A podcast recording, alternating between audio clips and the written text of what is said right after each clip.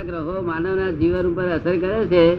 ખરી રીતે તો પોતાના જ ગ્રહો અસર કરે છે, પણ જ્યાં સુધી મને રૂબરૂ ભેગા નહીં થાય એટલે એમને કહેજો કે ભાઈ અસર કરે છે એમ. કારણ કે આપણા ગ્રહો અસર કરે છે ને, એટલે પેલા ગ્રહો બે ત્રણ તાર છે. આપણે સમજ પડી ને? નહીં તો એમને કશું લેવા દેવા નથી. એ એમનો સંસારમાં છે બરાબર પણ આપણામાં આગ્રહો હોય છે ને, દુરાગ્રહ, કદાગ્રહ, મતાગ્રહ, હઠાગ્રહ, આ બધા નવ ગ્રહો છે, તે નવે ગ્રહ મહિનમય રહ્યા છે.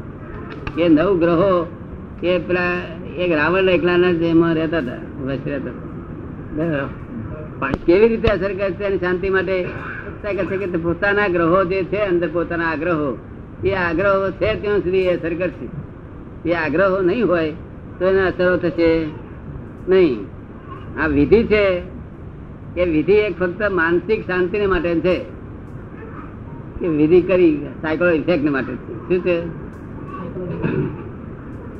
પછી આત્મા વિકાસની શોધનામાં, સાધનામાં ઉપવાસથી કોઈ મદદ થાય છે તે વિશે વિગતવાર માર્ગદર્શન આપવું આત્મા વિકાસ સાધનામાં ઉપવાસ સમજીને કરવો જોઈએ. પોતા, પોતાની સંગઠિત ઉપવાસ કરવો એ ગુનો છે.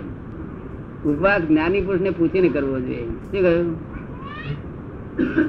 આત્મ સાધના માટે જ્ઞાની પુરુષને પૂછવું અરે, શારીરિક તંદુરસ્તી માટે વૈદ્યને પૂછવું સમજ ને? પણ આત્મ સાધના માટે જ્ઞાની પુરુષને પૂછીને ઉપવાસ કરવો. આત્મ જાગૃતિ પોતાની મેળે થઈ શકે સત્સંગ કે ગુરુની મદદ વગર ક્યારે પણ ન થાય. તો કારણ કે અહીંથી સ્ટેશન છતાં રસ્તો કોઈક ના દેખાડનાર હોય તો સ્ટેશન ક્યારે પહોંચે? તો સ્ટેશન જેવામાં રસ્તા બધા ના જોઈએ છે ભૂમિયાની. શું છે? તમારે ક્યાં ગુરુ હતો? મારા ગુરુ એનો અર્થ એવો નથી કે ગયા અવતારમાં ગુરુ વગર તો માણસ હતો જ નહીં? આ ભાવમાં નથી. આ ભાવમાં નથી. એનો અર્થ એવો નથી. ગયા ભાઈ હતા ગુરુ. ગુરુ વગર તો માણસ આગળ આવે જ નહીં. દરેક ગુરુ ગુરુ વગર તો આવ્યા જ નથી હોતા. હવે તમારા ગુરુ ગુરુ કોણ હતા એની ઓળખાણ જોઈએ તમારા ગુરુ ના ગુરુ કોણ હતા? એની ઇન્કમ ટેક્સ વાળા ઓફિસર એની ફાઇલ કાઢે છે. કહો એમને ગુરુ વગર તો હતો જ નહીં. કોઈ ગુરુ નહીં. ગુરુ થી જ આપણે ભાઈ, કોણ હતા? એ અત્યારે શું ખબર પડે? આપણે ગુરુ હોય વાજવી આ આ એક મને જે જ્ઞાન પ્રગટ થયું ને, એને સ્વયંબુદ્ધ લખેલું ચાલુ કહે પંદર પ્રકારના જ્ઞાન થાય છે. તેમાં સ્વયંબુદ્ધ, એક મેં મૂકી દીધું છે સ્વયંબુદ્ધ પણ સ્વયંબુદ્ધ નો અર્થ ભગવાને કહ્યો છે કે આગળ ગુરુ હતા, પણ આ ભૂમાં નથી માટે સ્વયંબુદ્ધ કહે છે. ગુરુ વગર તો એક યોગ નિદ્રા. સમાધિ તથા સાક્ષાત્કાર કેવી રીતે સાધ્ય કરી શકાય? એ મારી પાસે કહેજો કંઈક ફરો દાદા પાસે આવજો કઈ. અદ્વૈતની અનુભૂતિ કેવી રીતે થાય, થઈ શકે? દ્વૈતની જયારે અનુભૂતિ થાય, ત્યાર પછી અદ્વૈતની થાય. દ્વૈતની આ જે સંસાર છે દ્વૈત થવાનો છે, એની અનુભૂતિ થઈ જાય. શું? અનુભૂતિ થાય તે વાઈફ જોડે ના થાય, ભાઈ જોડે થાય નહીં, બાપ જોડે થાય નહીં, કોઈ જો ડખલામણ ના થાય એવી અનુભૂતિ થાય ત્યાર પછી અદ્વૈત થાય. શું કહ્યું? દ્વૈતની અનુભૂતિ જેને થઈ એને અદ્વૈતની થાય. ભાઈ સદા સમજાય છે? તમે કેશો જવાબ આપશો? કહીશ કે? એક જ જન્મ મુક્તિ મેળવવી શક્ય છે? કઈ રીતે? એક જન્મ મુક્તિ થઈ શકે એમ છે નહીં. શું કહ્યું? એક અવતાર બાકી રહે એવું અત્યારે ટાઈમ છે અત્યારે. અત્યારનો ટાઈમ કેવો છે એક અવતાર બાકી રહે? બુદ્ધ ભગવાન ને તથા પરિચિત રાજાને સાત દિવસમાં મુક્તિ જે રીતે મળી, તે કવિમાં કઈ રીતે મેળવી શકાય? કે પરીક્ષિત રાજાને સાત દિવસમાં મુક્તિ, એને અજ્ઞાનથી મુક્તિ થઈ હતી. એ કઈ દેહનો મોક્ષ નહીં થયો. શું કહ્યું? પરીક્ષિત રાજાને સાત દિવસ મુક્તિ તે અજ્ઞાન મુક્તિ થઈ હતી.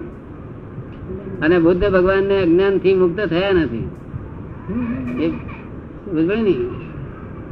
બુદ્ધ ભગવાન અજ્ઞાનથી મુક્ત થયા નથી. એ એ બુદ્ધિ થી મુક્ત થયા અને અજ્ઞાન પ્રાપ્ત થયું નથી બુદ્ધિ થી મુક્ત થયા. એ વચલા ગાળામાં છે.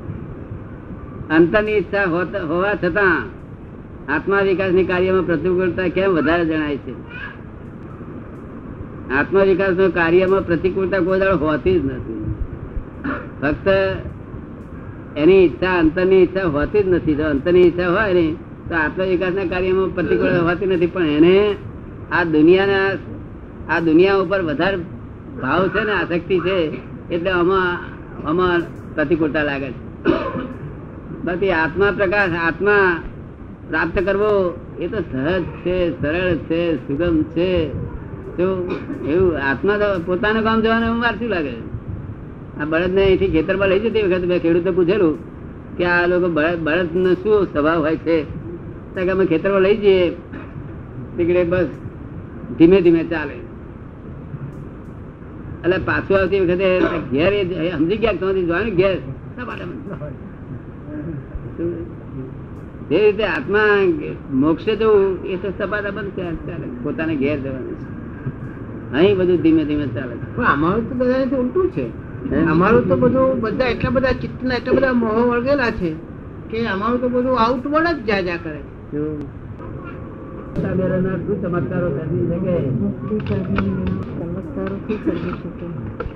ચમત્કારો આવા ના હોય આવા ઘડિયાળો કાઢવાના કે એવા ચમત્કાર ન હોય. જગતમાં ના જોયું હોય એવું આપણને એમ લાગે ફેરફાર બધો? એટલે ચમત્કાર ના ગણાય. ચમત્કાર તો જાદુ કહેવાય છે. લઈ જાવ ભાઈ કાગળ. મોટી સાધનામાં સફળતા મેળવ- મેળવનાર શું ચમત્કારો સર્જી શકે છે. હૃદય સ્પર્શી તો જ મોટું વાક્ય. બહુ વાક્ય લખેલું છે. હા, એક વાક્ય લખ્યા વાક્ય.